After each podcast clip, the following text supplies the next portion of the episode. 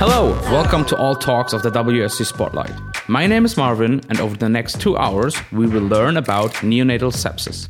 Please keep in mind to use the chapter markers if you want to listen to one specific speaker. If you want to see the slides of the speakers, please go to YouTube and search for WSC Spotlight there. Now, let me hand it over to Dr. Qazi from the WHO to get us started. Hi, this is uh, Shamim who's chairing the session on uh, neonatal sepsis. We have several very interesting talks in this session, which is a very important topic and is leading one of the leading causes of neonatal mortality in the, the world, especially in the low and middle income countries. The first talk is by Professor Zulfiqar Bhutta, who works at Hospital for Sick Children, Canada. He's very well known in in pediatrics and also for neonatal uh, work that he has been doing. He'll be giving a talk on sepsis in newborns, broad overview of socio-cultural issues. Uh, he himself will not be able to present it. It's a video recorded talk, so uh, he won't be able to directly answer questions about after this talk. So after this talk, we'll go on to the uh, next talk. Uh, so now we're going to have this uh, talk by Zulfiqar Bhutta. Hello. Thank you very much for the opportunity to share some thoughts on sepsis in newborns, and especially with a focus on social cultural issues and determinants. Um, I apologize if the quality of my voice isn't optimal because I'm nursing a cold at the moment. Um, what I would like to do is to principally place the context of sepsis in the newborn period in relation to child survival and newborn survival. As many of you are aware, uh, we have made tremendous global progress in reducing under five child mortality over the last couple of decades, and especially in the Millennium Development Goals period, we almost achieved the Millennium Goal 4 target of reducing child mortality by two thirds by the year 2015. Corresponding reductions in neonatal mortality, however, were relatively low, and as you can see, the slopes of these two lines are generally different with less rates of reduction of neonatal mortality compared to post neonatal child mortality. So, as we speak, uh, ladies and gentlemen, there are close to around 3 million newborns who die every year uh, in the first four weeks of life. And some 10 countries identified here as major countries in South Asia and Sub Saharan Africa account for almost two thirds of all of those deaths. These deaths also uh, are linked to rates of change in these very geographies, which are somewhat problematic. If you were to look in this rather complex graph as to how long will it take on current rates of change for countries to achieve the same rates of newborn survival as some of the high income countries or developed countries have in the year 2016 17, you will begin to recognize that for some countries, such as in sub Saharan Africa, you're looking for a change that will require more than a century. And we clearly cannot, therefore, stand on just the momentum of secular trends to achieve these global neonatal goals for survival. It is important to look at the etiological fractions of newborn mortality. Newborn deaths account for about 45% of all under 5 deaths, and they are broadly categorized into three major areas uh, which relate to prematurity and associated complications, intrapartum related events or birth asphyxia, and the third big category is that of infections, which include uh, both neonatal sepsis, uh, uh which is blood stream infections, as well as those that may be related to more localized infections and cord infections. Congenital malformations, and some of the other disorders account for a relatively small proportion of neonatal deaths. These neonatal deaths and etiological fractions are also closely linked to maternal disorders, and many of the maternal causes of disruption in normal pregnancy, events such as hypertensive disorders, um, um, abruptio placentae, placent- uh, maternal hemorrhage, and obstruction of labor are associated with many of the important causes of neonatal mortality that I have defined. As we move forward to understand the relationship of various causes of neonatal deaths across the world with varying rates of neonatal deaths in regions, we begin to see the impact that neonatal infections have on newborn survival, in particularly in countries with high rates of neonatal mortality. So if you look at countries with rates of neonatal mortality of greater than 30 per thousand live births, you could see that the trend and change in neonatal uh, risk of death is some 20 to 30 folds higher for infection related deaths. And this is related to both um, severity and complications associated with neonatal infections and also with the quality of services within health system. Let's evaluate for a moment what is known about major risk factors for neonatal sepsis, some of the underlying determinants. And clearly, poverty and being born at home is a major factor uh, that has been identified in the sampling of studies looking at risk factors for neonatal infections uh, from South Asia. Uh, invasive deliveries with uh, higher risk of iatrogenic complications, maternal infections, especially if accompanied by premature rupture of membranes, um, prematurity and being born small for gestational age, and feeding patterns are important risk factors to identify. Let's evaluate some of these in greater detail. Now, there is clearly a broad global progress and improvement in facility based births.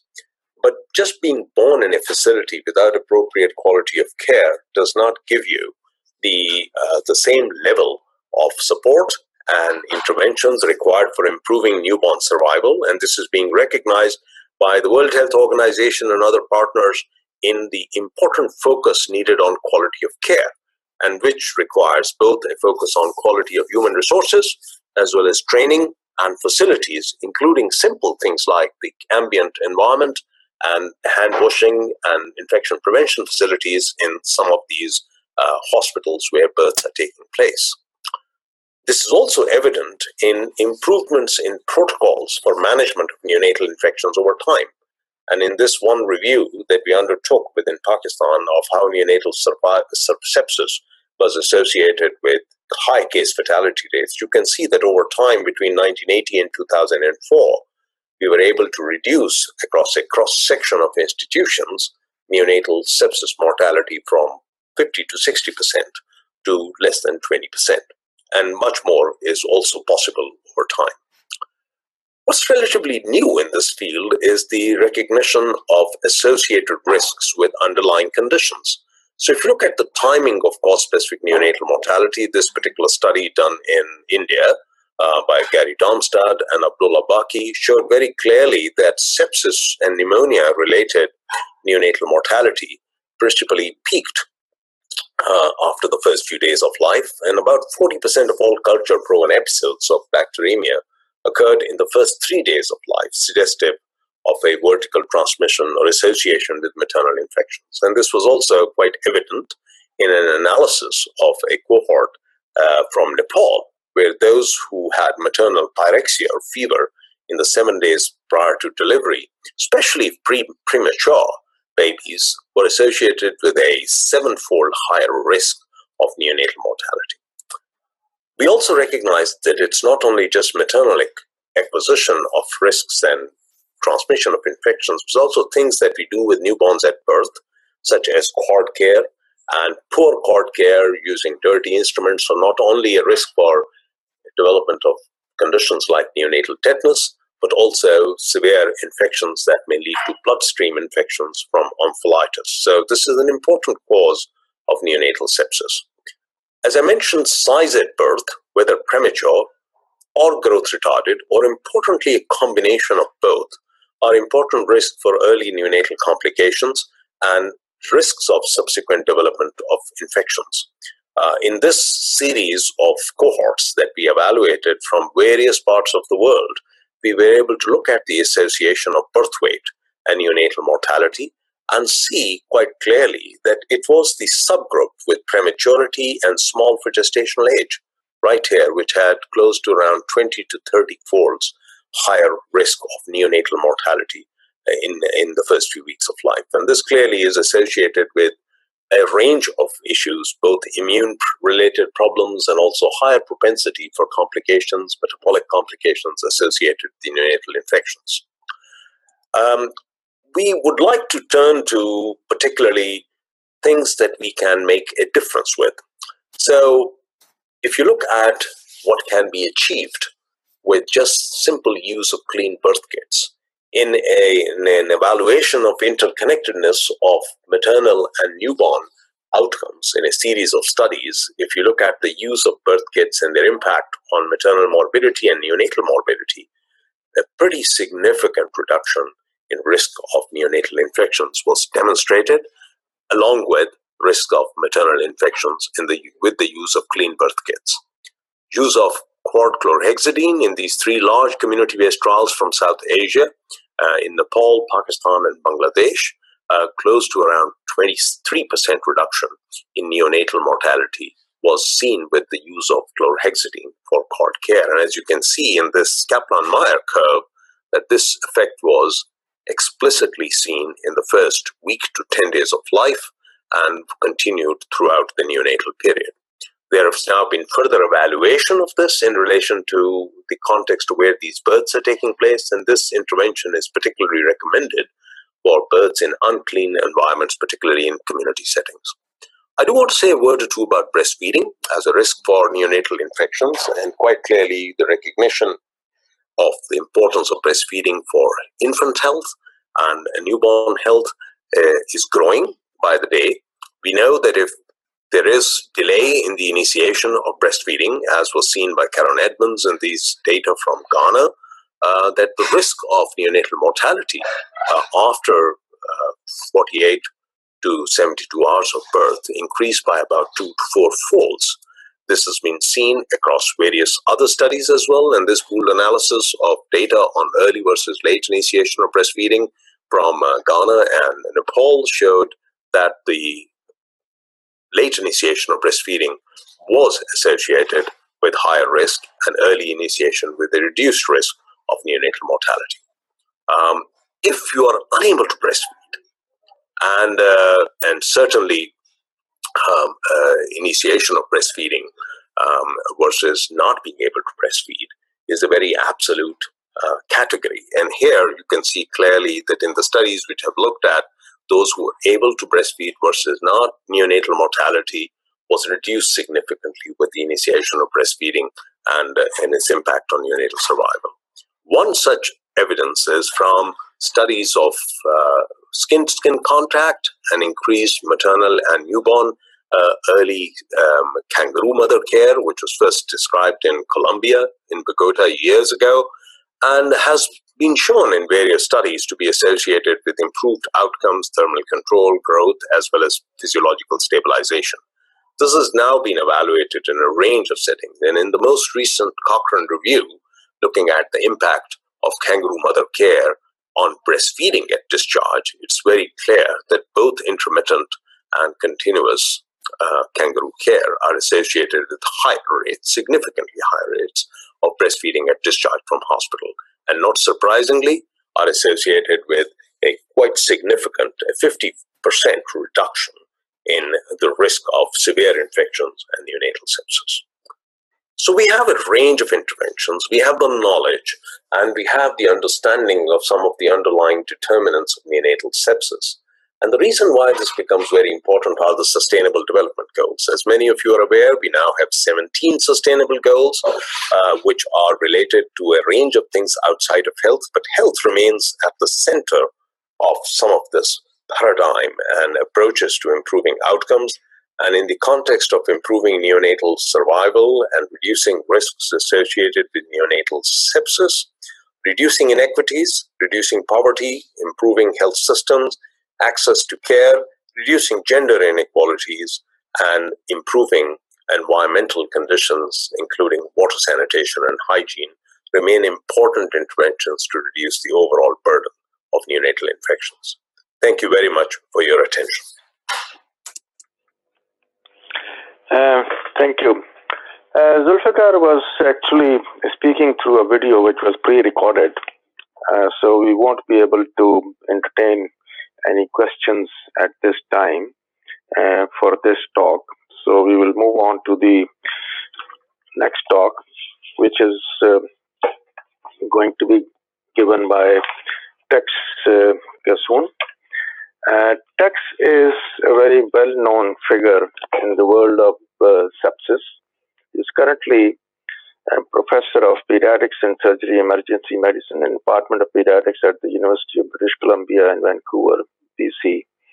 And he is also vice chair of Global Alliance for Sepsis and co-chair of World Sepsis Day. So he will be giving a talk on burden definition and post-discharge mortality uh, related to neonatal sepsis. Tex. Uh, thank you very much, Shamim, and I'd like to thank um, the organizers for the opportunity to really uh, speak a little on the definition, burden, and post-discharge mortality. Um, some of my previous colleagues, uh, Zulfi and uh, also Liz Molnar early on today, has framed some of the issues in newborn sepsis. Um, so some of what um, uh, they have said, I will try and put it in context um, rather than repeat it. Now, when one might find it very uh, strange to be talking about a definition of sepsis when we know it's a global problem, it's a major problem worldwide. Um, but you may have heard Liz Molnar early on, who had spent her entire life, uh, academic life in Africa, um, say that a diagnosis of sepsis is very difficult. Many people uh, uh uh, relate sepsis to bacterial infections, but sepsis can be caused by any infection that leads to organ dysfunction. So it can be caused by bacteria, viruses, protozoa, etc. As you heard uh, from uh, Zulfi's talk about uh, many uh, infections in newborn, uh, in fact, about half of the newborns leading to mortality are due to infections part of the issue. You also heard from uh, one of the previous talks um, from um, uh, Konrad Reinhart that the global burden of disease uh, cl- classification and the ICD codes do not really code for sepsis. So, hence, the definition of sepsis uh, is very important to us, and there's a lot of work to be done in this area. But if we look at it uh, generally, the definition for newborn sepsis is no different from any other uh, um, age group in that it's a life threatening uh, organ dysfunction caused by dysregulated host response to infection. And septic shock is a subset of sepsis in which there's a profound circulatory cellular metabolic abnormalities and there is a greater risk of mortality. Now, the definition, obviously, uh, we can agree on this definition. What poses a problem for us is that there's a tension created by two things. One, the need to distinguish between an intellectual construct, the essence of what sepsis is, versus a clinical construct, what we can use at a bedside to identify the disease. And many of the questions posed early on by our colleagues who are in the audience was the issue of um, how do we diagnose sepsis in uh, low middle income countries when there are no lab uh, uh, or very minimal laboratory supports. So clinical context matters and in, uh, where most of the uh, newborns are inflicted by sepsis and are dying in low and middle income countries, it is very important that we uh, we uh, uh, look at context uh, very carefully and determine how we diagnose sepsis. So there are many different criteria that could be used, but these are not specific to sepsis only. There are cl- general clinical variables that we look at blood pressure, pulse, respiratory rate, uh, feeding, etc. And you will hear later talk on the clinical signs of sepsis, so I will not spend much time on this. The inflammatory variables, uh, you will um, see the C-reactive protein, procalcitonin, uh, white blood cell count, uh, but obviously they are not specific for sepsis only. As we get into uh, uh, septic shock, there are hemodynamic variables that are also uh, very important. But when it comes to neonates, one of the issues that we really face is that if you look at the various life support courses, the cutoff for normal versus abnormal of the uh, vital signs are different um, in different um, uh, courses, and hence that poses uh, problems of diagnosis. Also depends on which you use. Organ dysfunction variables are important also, and in many cases rely on some laboratory data. And uh, also tissue perfusion variables in high income setting with resources. We can look at um, uh, NIRS, that's the, the uh, sort of uh, non-invasive monitoring of oxygen uh, saturations in the brain and vital organs, as well as looking at um, uh, video microscopy of uh, organ perfusion, which is not uh, available in many countries. So in many cases, when we look at newborns, we have to be have a pragmatic way of looking at this, and a suspicion of sepsis in a community um, is very important. As you heard from Zulfi, one of the uh, rate limiting steps in achieving the sustainable developmental goals will be the issue of uh, of education to an empowerment of uh, mothers. And one of the things that we need to do is that uh, suspicion of sepsis in the community need uh, should be geared towards education of uh, both mothers and uh, fathers and the extended family as to what the different signs and symptoms are, such as uh, child feeling hot or cold, poor sucking or feeding, fever, feeble cry, being drowsy or convulsing or vomiting um, as some of the major danger signs. Also, at a facility, we also have to have pragmatic sort of uh, ways of looking at this and uh, look again for signs of hyper or hypothermia, altered mental status, and also uh, look at uh, convulsions, respiratory distress, uh, signs of umbilical infection in newborn period, poor feeding, and obviously there's a high index of suspicion if um, there's some maternal infection. So the uh, the bottom line is that when we talk about definition of sepsis, it is going to be context de- uh, dependent. We need to be pragmatic in what we do and bear in mind that there are resources limitation and it is difficult uh, to diagnose. But more importantly, we would like to diagnose early on and so that we can uh, uh, institute treatment early on because the later we diagnose, uh, the more problematic it is, more resource intense treatment, and outcomes are poorer. Uh, the burden of sepsis is something that we have been grappling with for uh, uh, many years. Um, you have heard again, uh, uh, Zulfi spoke about a large burden of infection. And um, when we look at the burden of sepsis, uh, especially in the, in the newborn and under five period, it is really concentrated in the low and middle income countries in sub Saharan Africa and in Asia. And indeed, things have been getting worse over the past uh, decade in that uh, uh, Margaret Chan, the former um, Director General of the WHO, she said children in low income countries are now nearly 18 times more likely to die before the age of five years versus in high income countries, whereas in 1990 they were 14 times. Uh, so, and a lot of this is born, as uh, Zulfi said, uh, with the um, in the neonatal period.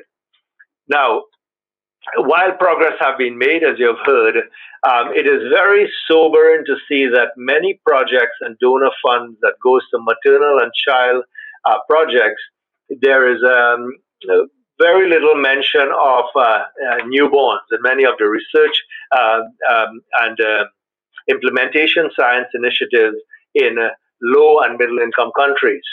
And I think it is very important that we think when we think of maternal health and maternal infections and sepsis, we also think about newborn infection and sepsis at the very same time.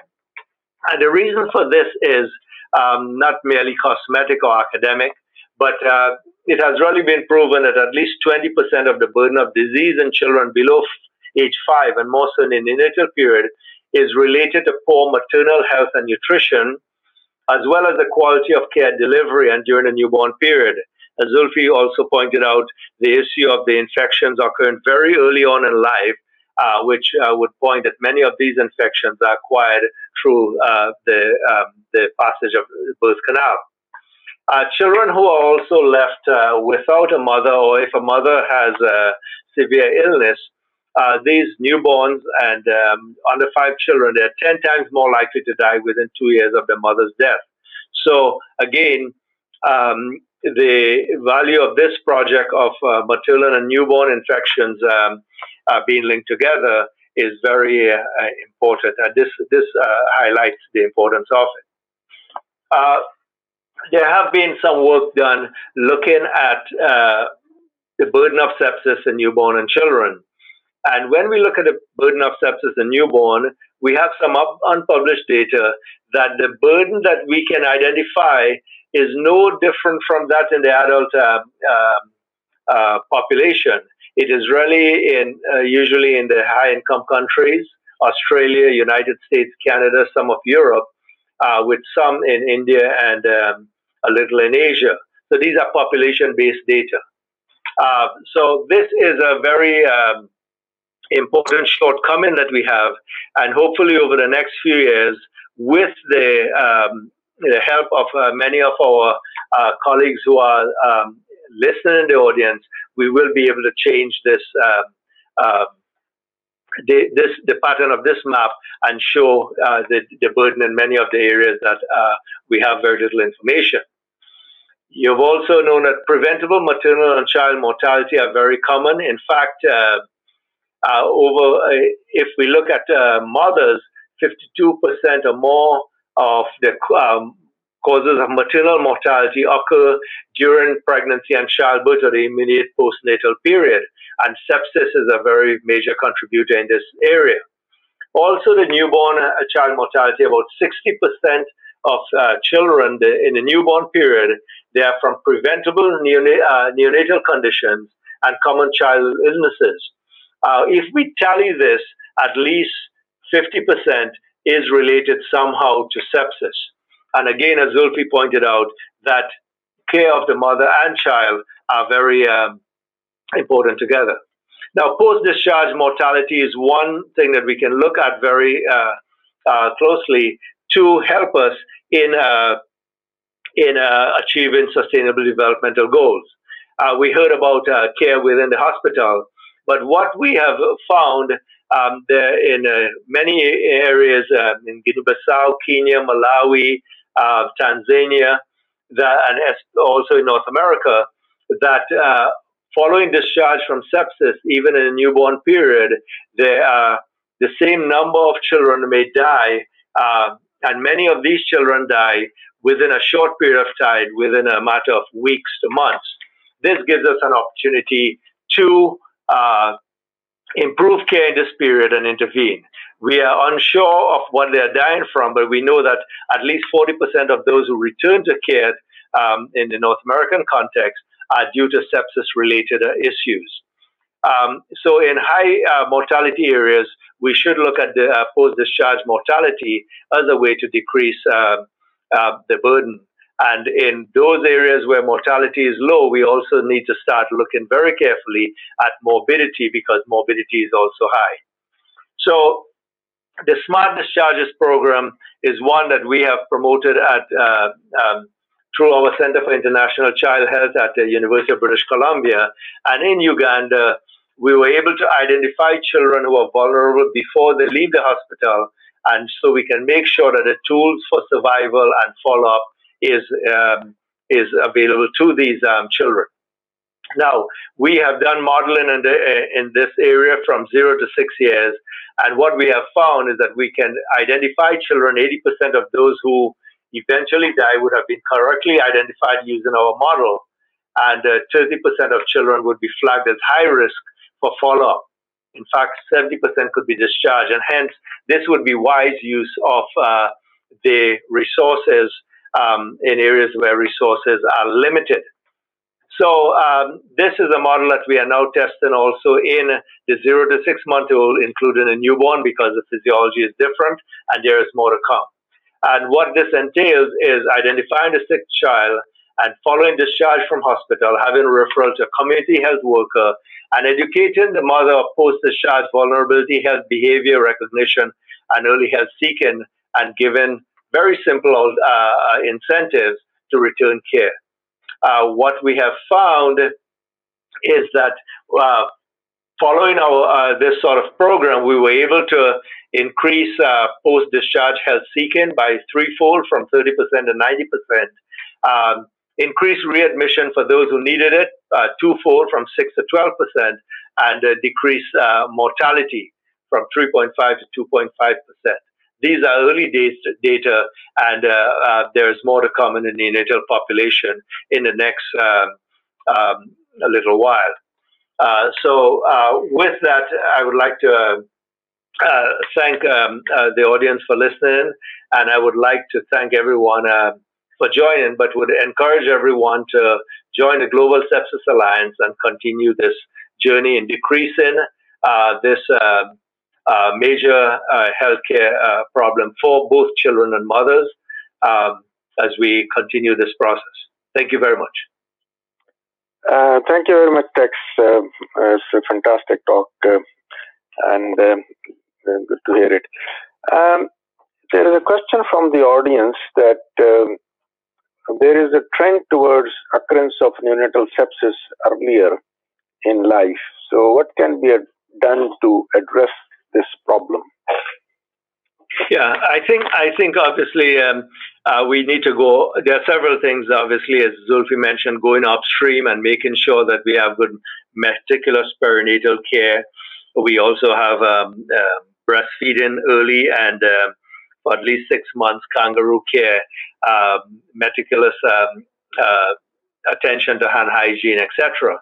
And what we also need to do is look at uh, methods of diagnosing sepsis.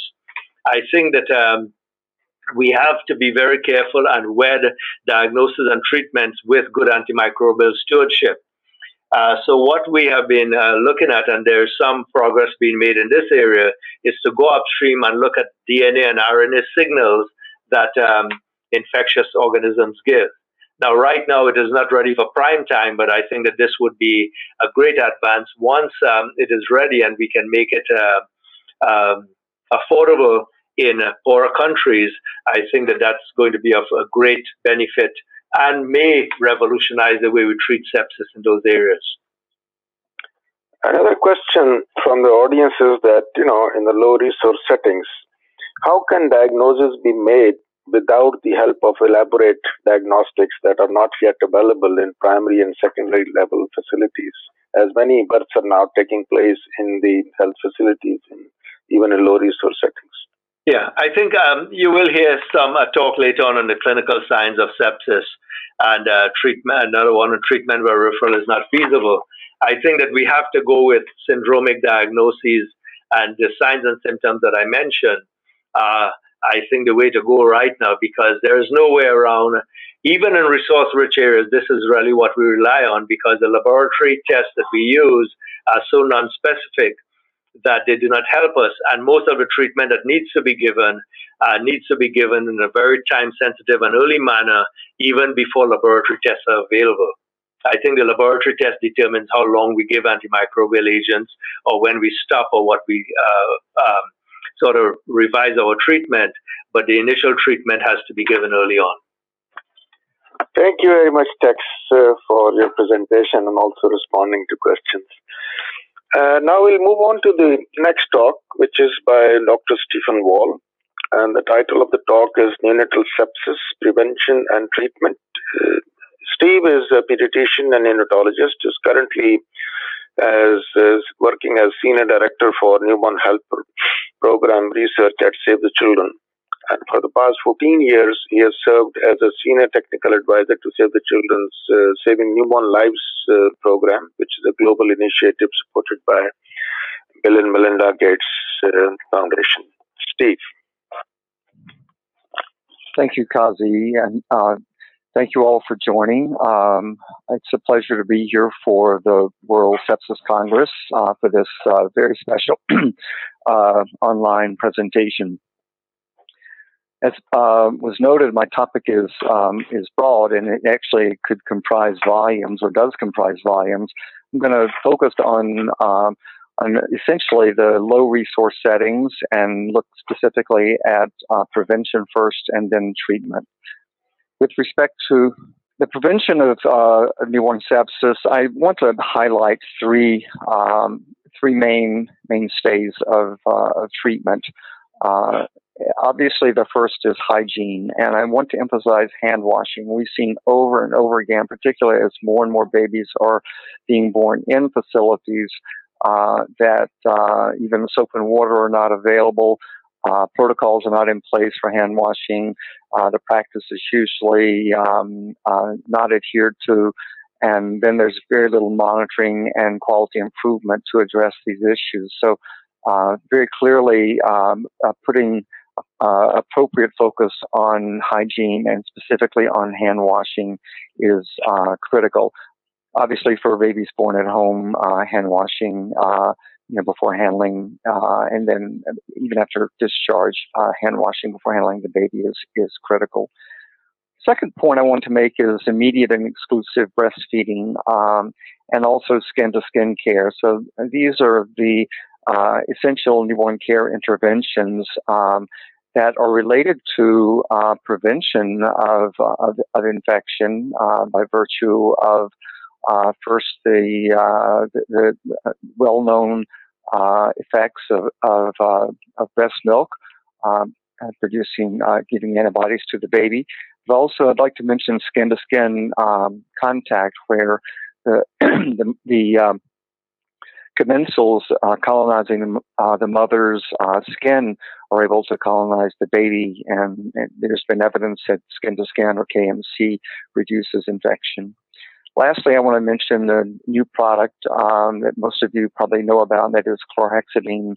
Um, traditionally, for the cord, uh, uh, dry cord care uh, is uh, has been and remains a, um, a mainstay of of, um, of, prevention of infection uh, through the cord. But chlorhexidine, um, uh, due to evidence in the last five to ten years, has emerged as a commodity that ha- that has great promise. Uh, there are some uh, issues though with uh, chlorhexidine, which I want to share with you. First, um, it's worth noting that chlorhexidine um, as an antiseptic has been around for many, many years. And here is the uh, uh, typical Hibiclens of, surg- of uh, uh surgical scrub something that uh, most of us uh, clinicians are well uh, acquainted with. I want to give a brief summary of evidence um, with respect to chlorhexidine cord cleansing, uh, particularly the, a summary of the evidence of impact. Um, and I'm grouping these into two sets of trials. Um, maybe eight, uh, five to ten years ago, there were trials conducted um, initially in Nepal, then in Bangladesh and in Pakistan. So these South Asia trials all were in a context of a neonatal mortality rate uh, that exceeded 30 at baseline. The majority of the births were at home. Uh, the findings from these studies, when combined, uh, showed a substantial impact on neonatal mortality. Overall, uh, in the, uh, uh, the study, the, those infants enrolled in the study, there was a 23% reduction compared to controls. Uh, that is among those enrolled, which was estimated to be probably somewhere between about a 10 or 15 percent overall effect on uh, population-based uh, neonatal mortality. Um, there was a benefit that was seen with the early first day of life application and there was additional benefit uh, seen after day one, specifically for omphalitis. More recently, there were um, uh, uh, trials from uh, from Africa that were published from Tanzania and um, and also from Zambia, and the um, uh, these were published in Lancet Global Health. And as many of you will know, the um, the context and the findings were really quite different than what had been found in South Asia. First, the context uh, was uh, remarkably different in that uh, the the baseline neonatal mortality rate was less than 15 or around 15, and the majority of the births were in facilities. The findings were that there was no overall impact on neonatal mortality rate, uh, although there was a reduction in, in, omphalitis rates. So what can we conclude? I think it's uh, safe to say that the impact on neonatal mortality uh, with chlorhexidine is seen in high NMR settings. It has been seen and should be expected in, in high neonatal mortality settings, whereas in low neonatal mortality uh, settings, um, there has been no no impact on mortality demonstrated. Uh, my slide says less than 13, but I meant for it to say less than 15, uh, which is what the, evidence that, that we have uh, says. No one knows actually what is the shape of a curve between these two data points, that is uh, 30 and, uh, and, and 15. Um, you know, what is the threshold for when chlorhexidine um, um, has its benefits on mortality? overall, uh, the recommendation uh, that uh, I would put forth is, uh, is, is consistent with the WHO recommendations. It's appropriate. Uh, chlorhexidine is appropriate intervention to reduce NMR in high NMR uh, or high infection risk settings.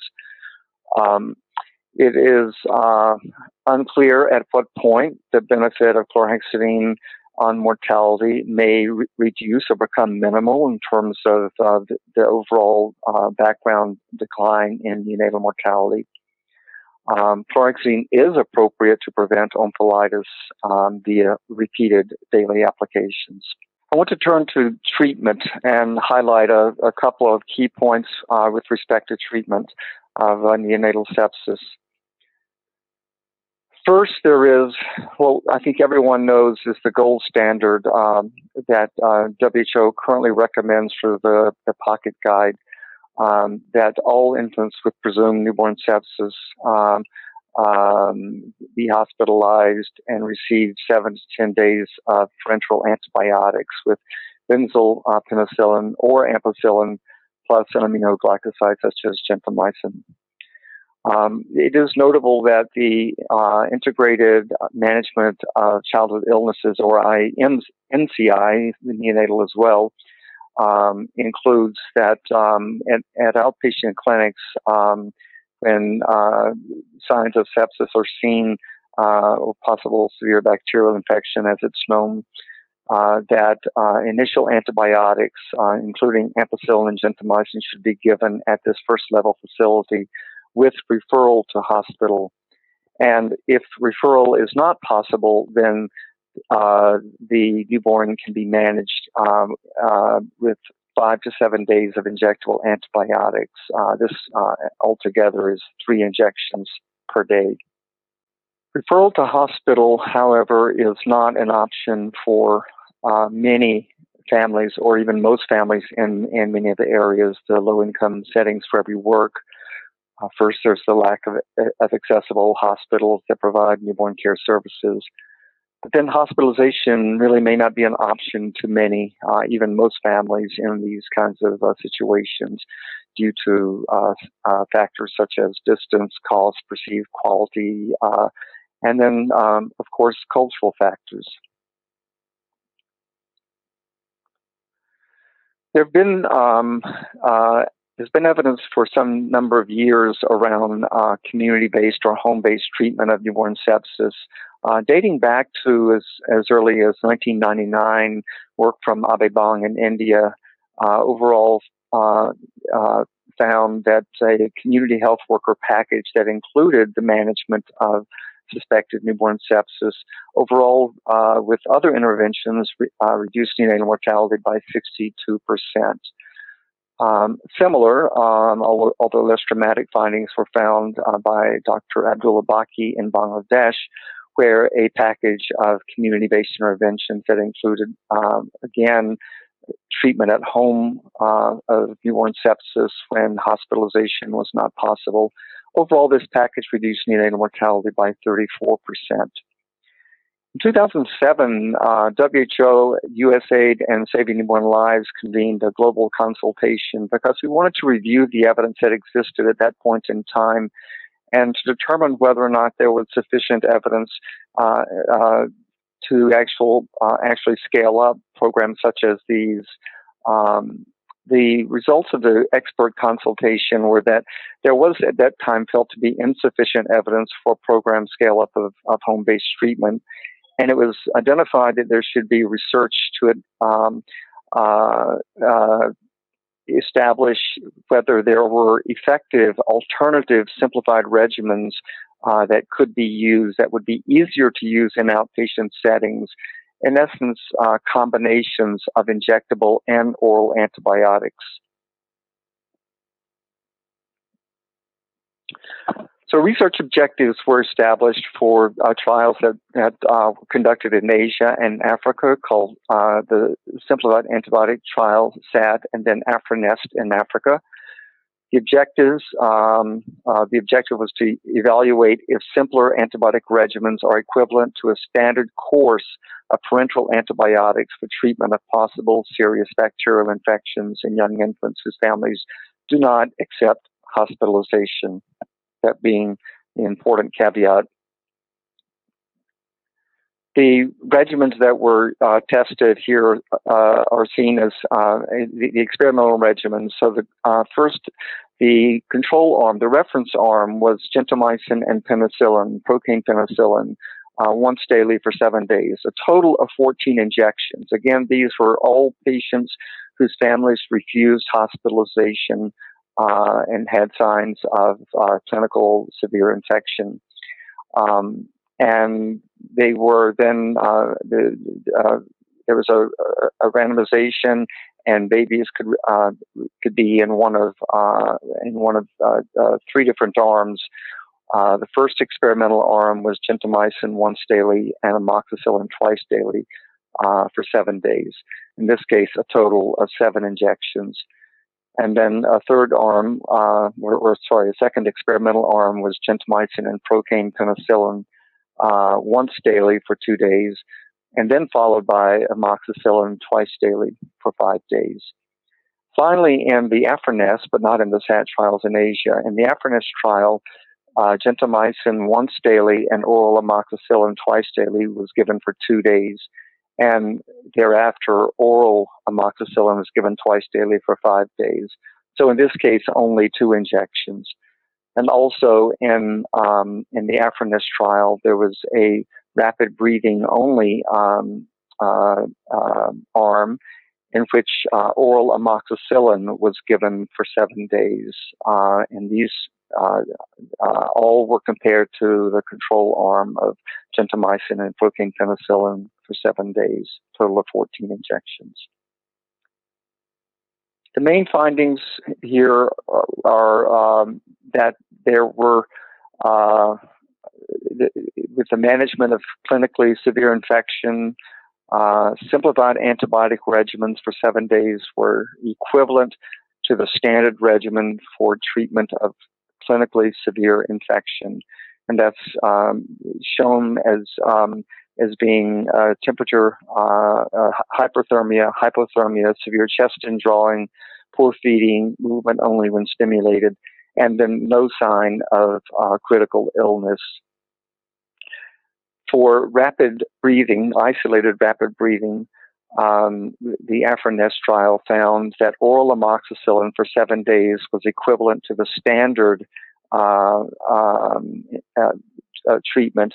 Um, and this is again for isolated rapid breathing without any other uh, uh, clinical signs. So, in conclusion, efforts to prevent newborn sepsis require diligence uh, in antenatal intrapartum care with focus on hygiene, specifically on hand washing, along with the provision of essential newborn care, uh, especially at the time of birth and, and, and just after. Uh, and that should include breastfeeding, thermal care with skin to skin care, and appropriate cord care. Chlorhexidine cord cleansing uh, can be used to reduce uh, infections uh, acquired through the umbilical cord. Uh, it's appropriate to use in settings of, of high mortality uh, and and morbidity, uh, but it needs to be based on a good understanding of the evidence and the context, as well as the local policy.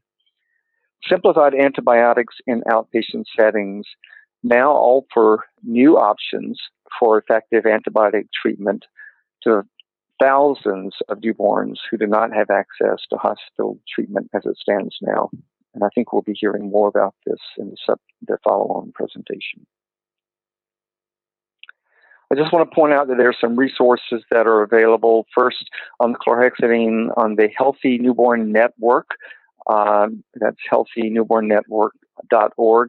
There is a chlorhexidine page that has a great deal of resources maintained by the chlorhexidine uh, uh, technical working group uh, that assists countries in uh, in implementing this this new intervention. I also want to note that the WHO website has, uh, of course, the chlorhexidine guidelines, which I was unable to post on this uh, um, uh, on this particular slide, but the WHO guidelines on uh, managing uh, possible serious bacterial infection in young infants when um, uh, hospitalization is not possible. That is on the WHO website, and as is an, an important joint statement from WHO and UNICEF uh, regarding managing possible serious bacterial infections. Um, and this is intended particularly uh, to address um, the um, uh, concerns of professional associations. So with this, I will, um, I will end my, my presentation and uh, thank you very much for your attention. Thank you very much, Steve. Um, now, uh, we don't have any time left for questions. Uh, uh, so I would go on to the next um, talk, which is going to be given by Dr. Samira Aboubaker, who is a senior medical officer in the Department of Maternal, Newborn, Child, and Adolescent Health and Development in WHO. She is a specialist in international public health. So she will be making a presentation on treatment of sick young infants with possible serious bacterial infection where referral is not feasible, as uh, Steve mentioned. Samira. Thank you very much. First, thank you for giving me this opportunity to share with you the treatment of sick young infants with possible serious bacterial infection where referral is not possible. The previous speakers have highlighted the burden of neonatal mortality as well as the burden of uh, as well as the burden of infection or sepsis in newborns. So I'll just add one more to highlight how common uh, PSBI is. A 2012 systematic review and meta-analysis reported an estimated 6.9 million cases of PSBI with 9.8% case fatality ratio and a PSBI incidence risk of 7.6%. Now, currently, the management of sick young infants with possible serious bacterial infection is based on clinical experience and expert opinion. It often consists of hospitalization with injectable therapy up to five injections a day for seven to 10 days. However, in many cases, referral is not an option. The studies that Steve referred to from Africa and Asia have shown that in 68 to 98% of the cases, hospitalization or referral is not accepted by families for various reasons. So infections are common. Recommended treatment or hospitalization is not available or affordable or acceptable what do we do? If we are to save as many lives as we can, we need to look for ways for increasing access to treatment. In order to do that, then we need to have a strategy in place for early identification of sick young infants by families or, or, or community-based health workers there needs to be a provision of treatment close to home by an appropriately trained and supplied health worker, as well as the provision of quality of care at hospitals. Now, this need led to the large scale randomized control equivalency trials conducted in Africa and Asia in settings where referrals were not possible and that involved, as uh, Steve said, over 11,000 sick young infants. The studies generated the evidence that led to the development of the 2015 WHO guidelines on managing PSBI in young infants where referral is not feasible. The guideline recommends the use of simplified antibiotics for neonates and young infants 0 to 59 days with PSBI It provides clinical guidance on use of safe and effective regimens for outpatient treatment of less severe infections and also provides programmatic guidance on the role of community health workers and home visits in identifying signs of uh, possible serious bacterial infection. Now, looking at the recommendations, the first is using home visits as part of postnatal care. Community health workers counsel families on recognition of signs of illness and promote timely care seeking. The second is treatment with oral antibiotics of infants 7 to 59 days presenting with fast breathing as the only sign of illness. The third is referral of 0 to 6 day infant with fast breathing as the only sign of illness.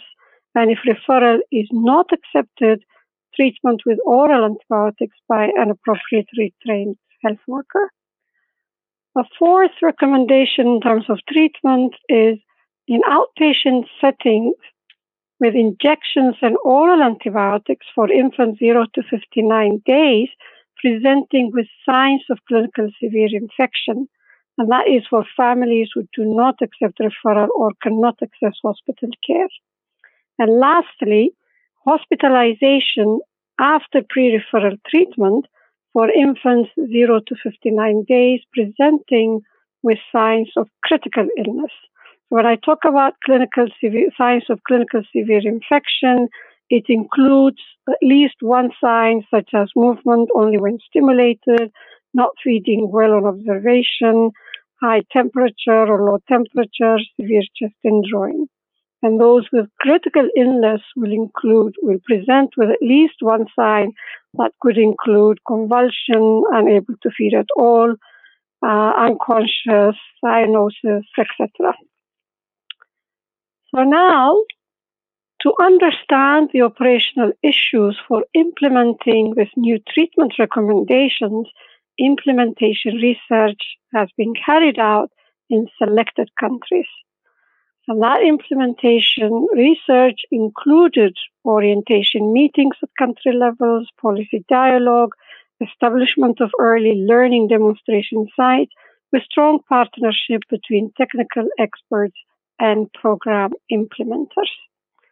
The demonstration sites or the, where, the implementation research is taking place includes multiple sites in four countries in Africa, and multiple sites in three countries in, in Asia.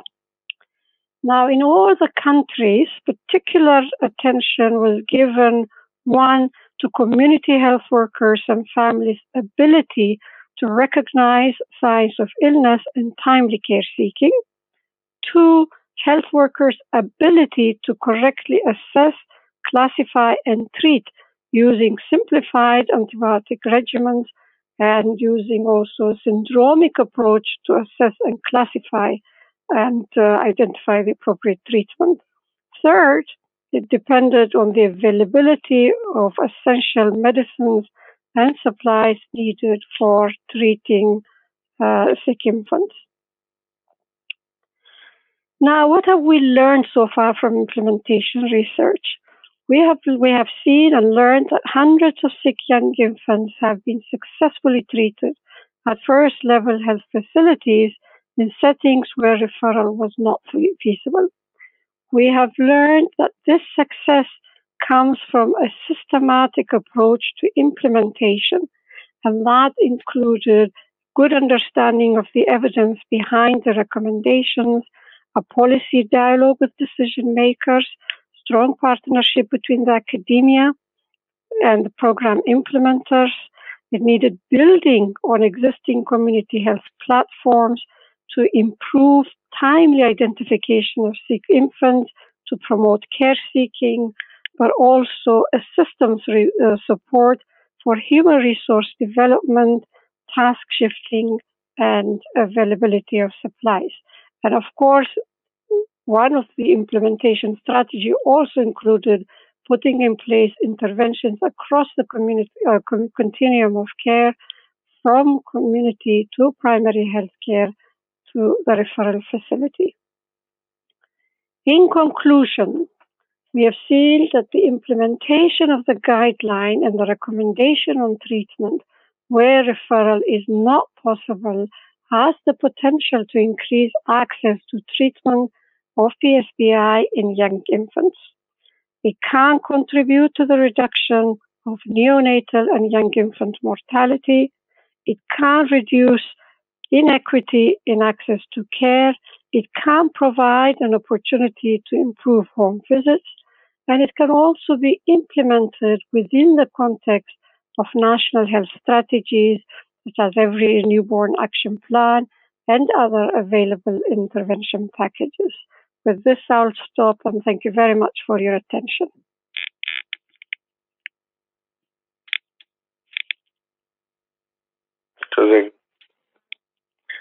Thank you very much, Samira. It was uh, an excellent presentation on a very important issue, especially because uh, we know that many of these young infants can't really access care in the health facilities. Um, there is a question for you that uh, in countries like India, somebody has asked that how do these simplified antibiotics work in neonatal infections where there is also high antibiotic resistance uh, in bacteria? So, could you answer that?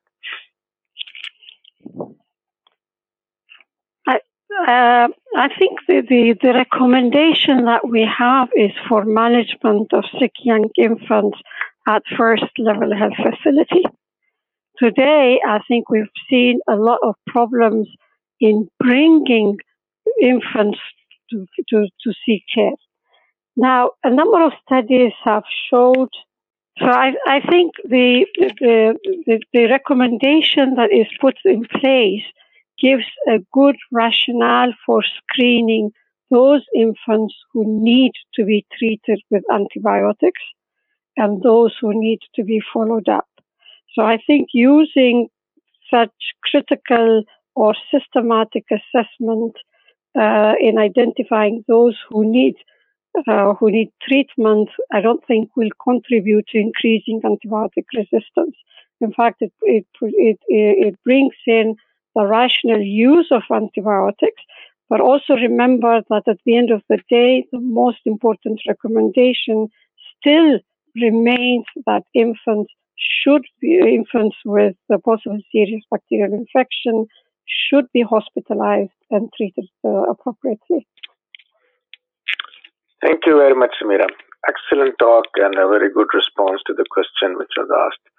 Um, we will now go on to the next talk, which is by Dr. Pierre Tissières, who is the Director of Pediatric Intensive Care and Neonatal Medicine at Paris South University Hospitals in France. And he's also a professor of pediatrics at the Paris South University School of Medicine. He'll be talking about clinical signs of sepsis in neonates. Pierre? Yeah, thank you so much for uh, the invitation to participate to this fantastic uh, uh, event. So, during the next uh, 10 minutes, 12 minutes, I will uh, give you my view on and give you some insight on the clinical signs of sepsis uh, in neonates. And hopefully, um, Dr. Bhutta and Dr. Kissoon already uh, give a lot of information that are very useful that will help me uh, for my talk. So, what is uh, uh, first? I have to disclose some uh, some consulting and research grant, but outside this uh, this presentation. So, what is absolutely important to remember is that at the very beginning of sepsis, you have the interaction of a pathogen with the host. And all the clinical signs and symptoms will be the consequence of this interaction. And shortly, one of the very end of uh, of the sepsis and the resulting endpoints of all the signs may be the organ dysfunction. And everything that we will discuss is related to this pathophysiological approach. But if we think a little bit uh, more deeply uh, on the on the two main paradigms of uh, of sepsis and mostly on the clinical signs and the clinical presentation in newborns in the neonates is that the fact that uh, we know that mortality is much higher in newborn than in older infant, and we also know that uh, infants and newborns have a higher incidence of multiple organ dysfunction syndromes. It means that we have to consider that the the, the signs and the clinical presentation of sepsis in, those, in this population may be very different from uh, older children. And uh, one of the reasons of that is that now we know that there is uh, some specificity, some age specificity in terms uh, of response, in terms of physiological response, in terms of um, uh, proteins uh, uh, secretion, in terms of physiological adaptation. And when we consider a host response to infection in terms of neonates or infants and toddlers children of school age, it's very, very different.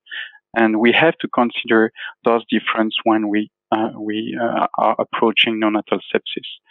But the first step is to define the, um, the sepsis as uh, Tex uh, um, said, is to have a definition. And we all know that diagnosing neonatal sepsis can be very difficult. But there is still four parameters that we have to consider. The first one is that uh, when we are discussing of neonatal sepsis, when the physician or the healthcare um, are discussing of the possibility of a sepsis in a neonate, usually it's a presumed sepsis. It means that he needs to have some clinical symptoms uh, in association with the context. And the context is very, very important. Uh, maternal fetal risk factors, as mentioned by Dr. Bhutta, are absolutely central, and I will discuss a little bit a little later. But uh, most uh, most importantly, the clinical symptoms related to neonatal sepsis are totally subtle and insidious and may be totally non-specific. And among them, you know that there is the temperature variability, the changing behavior of the baby. Uh, it can become lethargic. There can be some feeding uh, problems, skin perfusion abnormalities. You can have some hemodynamic or respiratory abnormalities such as tachycardia, hypotension, tachypnea, or apnea. There is no metabolic abnormalities if there is the possibility to do a glucose test. But also there is the risk of developing a focal infection either on soft tissue or conjun- uh, conjunctivitis. If uh, we go further on the parameters that are central for the diagnosis for the diagnosis of uh, neonatal sepsis, you really have to consider two parameters. The first one is that we know that 97% of culture proven infection had three risk factors. It's premature rupture of membrane, preterm labor, and obstetric diagnosis of chorionitis. And this is really important to consider that um, risk factors are central for the diagnosis of neonatal sepsis, and it's part of the clinical science that has to be considered.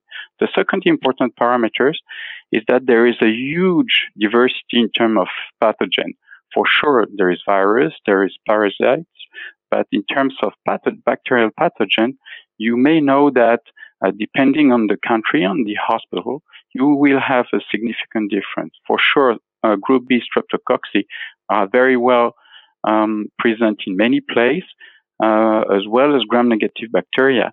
But remember that in many countries, uh, there is some uh, screening, uh, strep B screening and treatment in the mother, and in those countries, you will have a shift toward Enterobacteriaceae. And this is a very interesting study uh, in Spain where they were able to demonstrate that uh, there was a significant increase in early onset sepsis due to Escherichia coli, uh, as compared to a, a, significant decrease in a group B streptococci infection. This is true for all of age group and also for a very low birth weight infant. And considering the the pathogen, the, the pathogen is really important because we know that host response is totally dependent on the type of bacteria. And it's important to, re- to remember that you may have some bacteria that can uh, drive a very impressive inflammatory response, in other words, clinical symptoms, with very low inoculum, for example, for Escherichia coli, whereas you can have a very low initial response in terms of symptoms. Uh, that comes more uh, powerful when the, the concentration of bacteria, the bacterial load increase, for example, for gram-positive bacteria. On the other side, you will have some pathogen like Listeria monocytogenes when you will need a very high concentration of pathogen, a very high bacterial load to uh, have some symptoms. And this is absolutely essential because it will determine the clinical signs. So let's have a look more specifically to the pathophysiologic changes in neonatal sepsis. First, we know that babies with sepsis have an encephalopathy, at least on EEG. It's very well demonstrated. We know that those patients can have fever that usually die hypothermic instead of hyperthermic. They have abnormalities, very rapid peripheral perfusion abnormalities. Tachypnea, apnea are very frequent as well as as well as uh, cardiovascular instability. And when we discuss about the cardiovascular instability, it's important to remember one of the specificity of the newborn is the cardiorespiratory uncoupling.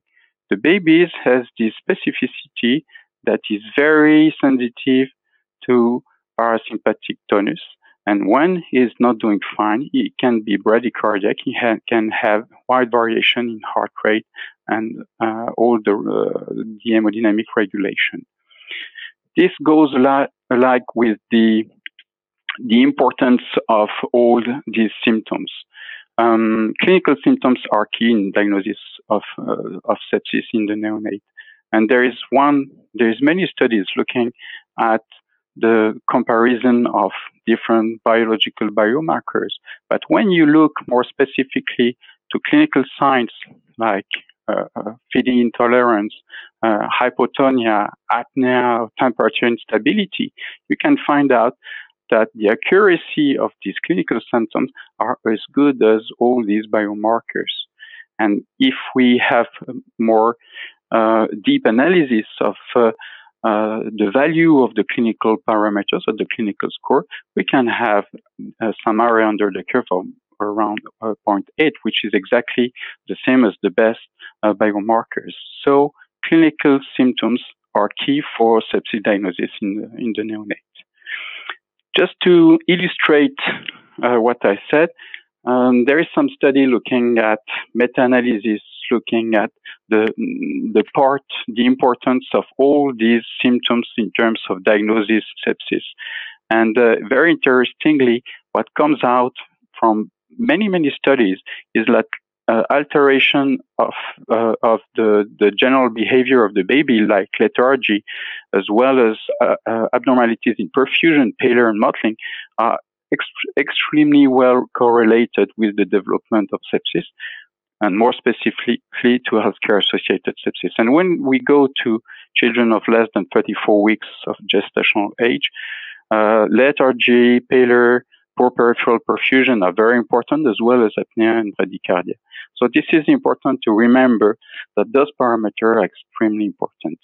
And speaking more specifically to uh, apnea and bradycardia, and what I said before, the uh, cardiocirculatory and the tonus uh, uh, uncoupling, um, there is some way to uh, analyze the uh, the variation of the heart rate and the, the way to measure this uh, uh, cardiocirculatory uncoupling.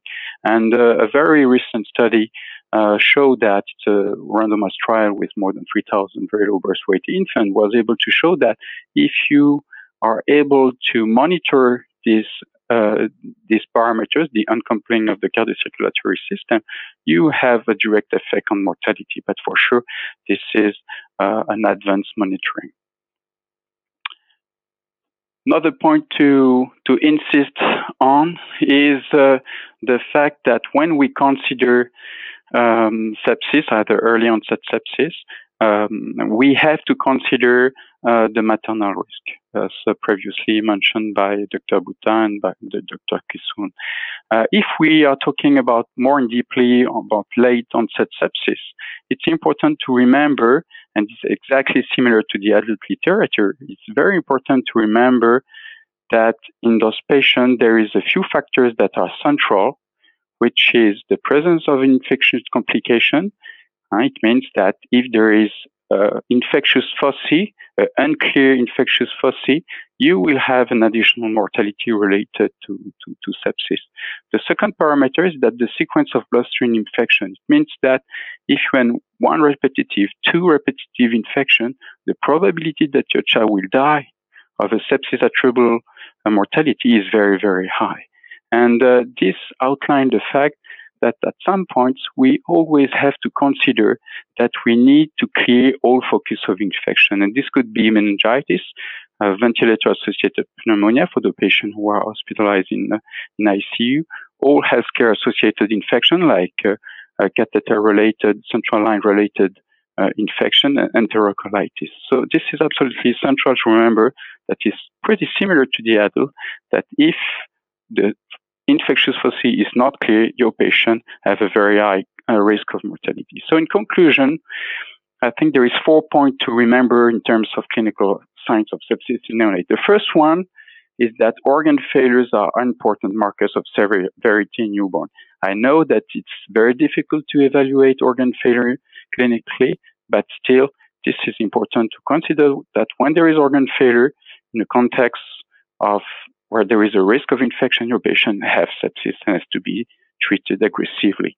The second point is that maternal fetal risk factors need absolutely to be considered.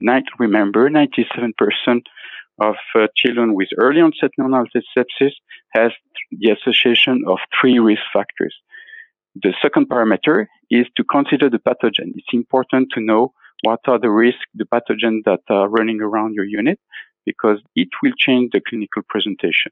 Lethargy, pallor, altered peripheral perfusion, as well as apnea and bradycardia are major clinical signs of neonatal sepsis.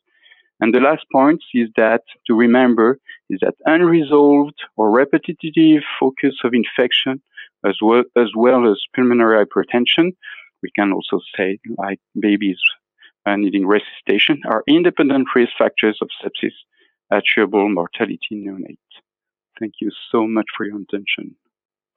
Uh, thank you very much, Pierre, for a very illuminating talk. Uh, unfortunately, we do not have any time for questions uh, for this talk, so I would go on to the next one, which is the last uh, talk of this session, which will be given by Dr. Anne-Marie van who is the Vice Chair of the Department of Pediatrics and Associate Professor of Pediatric Infectious Disease and Immunology at the Sophia Children's Hospital of the Erasmus University Medical Center in Rotterdam, the Netherlands. Uh, the topic of our talk is, is Is there a role for biomarkers in antibiotic stewardship in neonates suspected of early onset sepsis? Anne Marie, please. Thank you very much for this introduction. Um, so, I will talk about a clinical problem that all clinicians that care for neonates are dealing with every day. So it is the problem of when to start and stop antibiotics in a neonate that is suspected of early onset sepsis. So, for example, a neonate born from a mother who had a fever during delivery or who had prolonged rupture of membranes and the neonate is grunting. So, why is it so difficult? Well, the clinical symptoms that Pierre just talked about are non-specific the laboratory results are also non-specific, and the blood culture is not reli- reliable. So um, the blood culture taken taken from neonates is often falsely negative because of a limited blood volume, volume we draw from uh, the neonate, and because of antibiotics often administered to the mother during delivery if the mother had a fever. So, on the other hand, early diagnosis and treatment are essential to prevent severe and life threatening complications. At this very moment, still up to 60% of the neonates with proven sepsis die rapidly when sepsis is left untreated. So this is what we all fear for, and therefore we hospitalize neonates and start intravenous antibiotics while we wait for the results of the blood cultures, a set of which we know that they are unreliable. And then we observe how the neonate is doing clinically. So, what numbers are we talking about?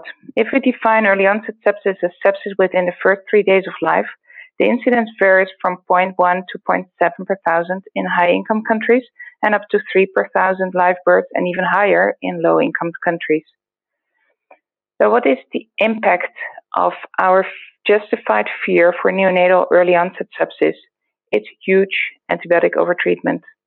So, the numbers from Europe are really impressive. Also in my country, the Netherlands, where we have very restrictive antibiotic prescribing and have resistance rates among the lowest of Europe, we treat about 8% of all term pre, uh, near preterm neonates for two to three or more days with antibiotics.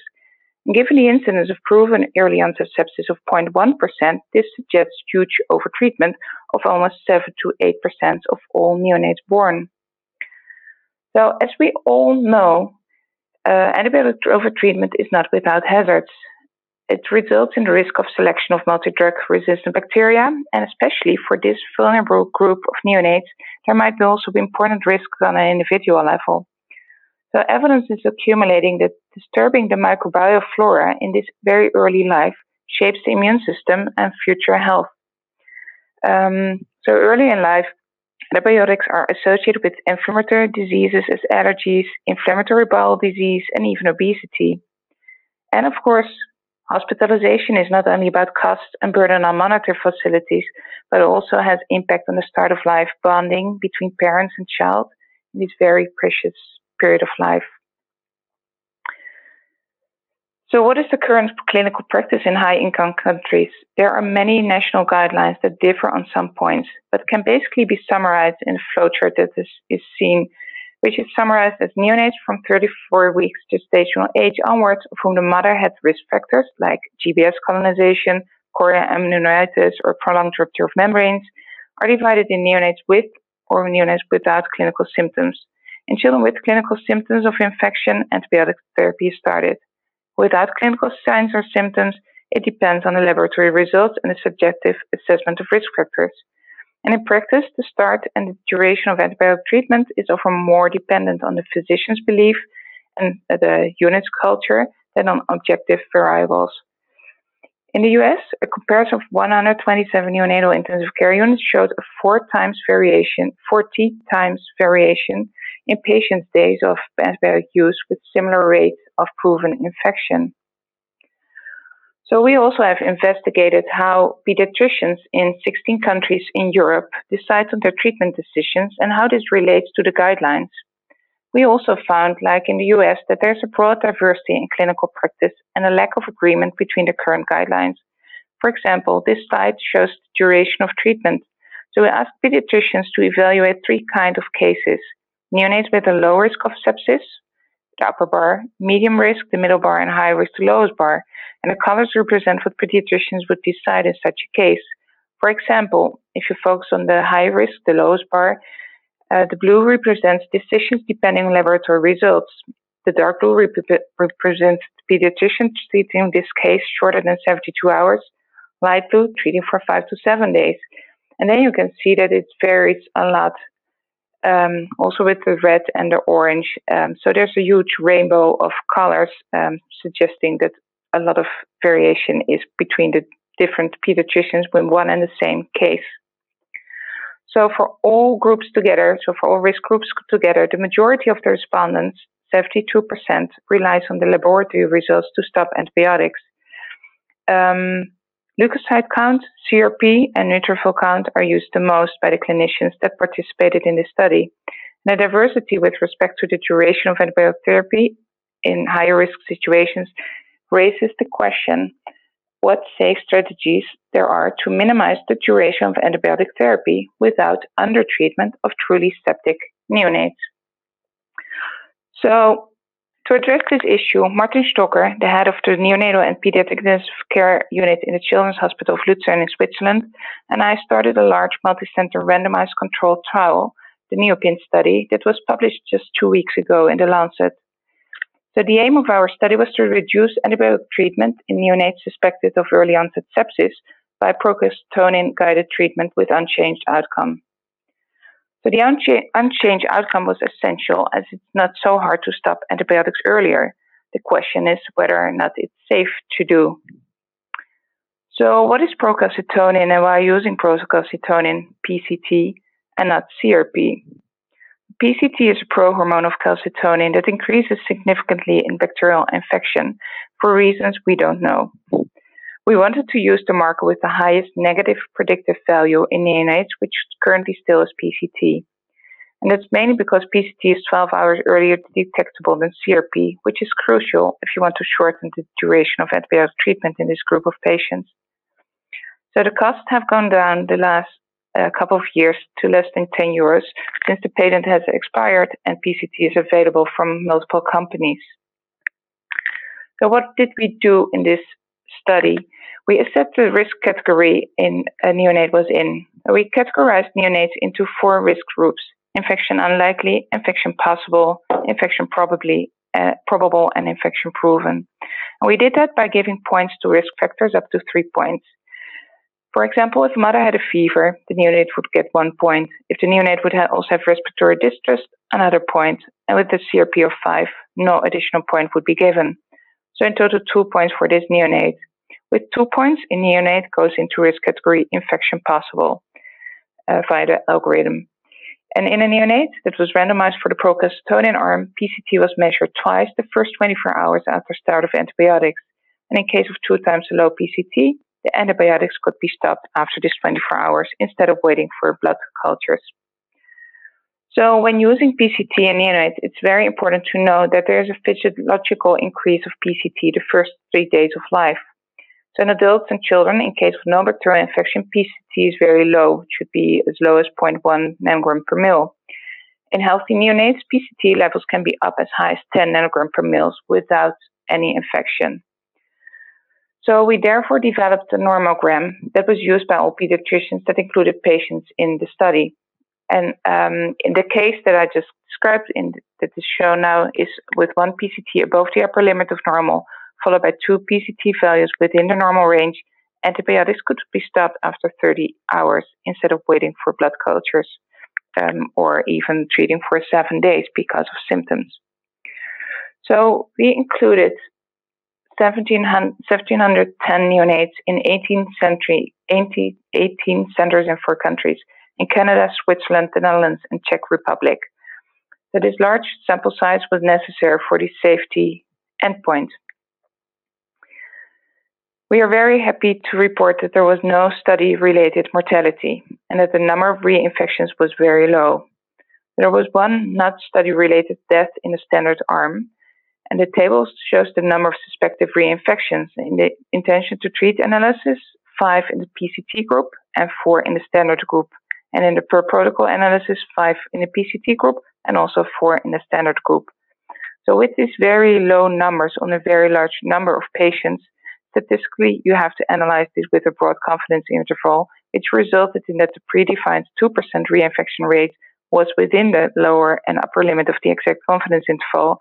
And with a lot of uh, statistical magic, uh, non inferiority could therefore not be shown. However, clinically, this is of course very good news that it's a, just a very low number of um, reinfections. So the duration of antibiotic treatment was significantly shorter in the PCT group as expected. 55 hours in the intention to treat arm and 64 hours in the standard arm, which might not seem clinically relevant, but for this huge number of neonates and for individual patients for whom the duration of antibiotic treatment could be reduced by days, this is of course relevant. The duration of hospitalization was also significantly shorter, but only just a couple of hours 123 hours versus 126 hours in the intention to treat analyses. So this was mainly attributable to delayed preterm neonates that could be not be sent home due to, for example, feeding difficulties or jaundice. So there are a lot of more results, but I have was end for this talk. And before I summarize, I would like to thank all collaborators on the NEOPIN study because it was an amazing team to do this study with. So much dedication by so many clinicians, nurses, and students and of course, Martin Stocker, the co-PI, and Wendy van Erck, the PhD student. Without her, this would never be such a high quality study, which is also true for the research coordinator, Elaine Visser. And of course, our funding organizations. And we are very happy to announce that the Sophia Foundation also granted us money to develop an app that makes it easy for clinicians all over the world to use this algorithm for free and implement this study in clinical practice and send neonates in comparable settings with comparable incidence and safety netting earlier home without antibiotics.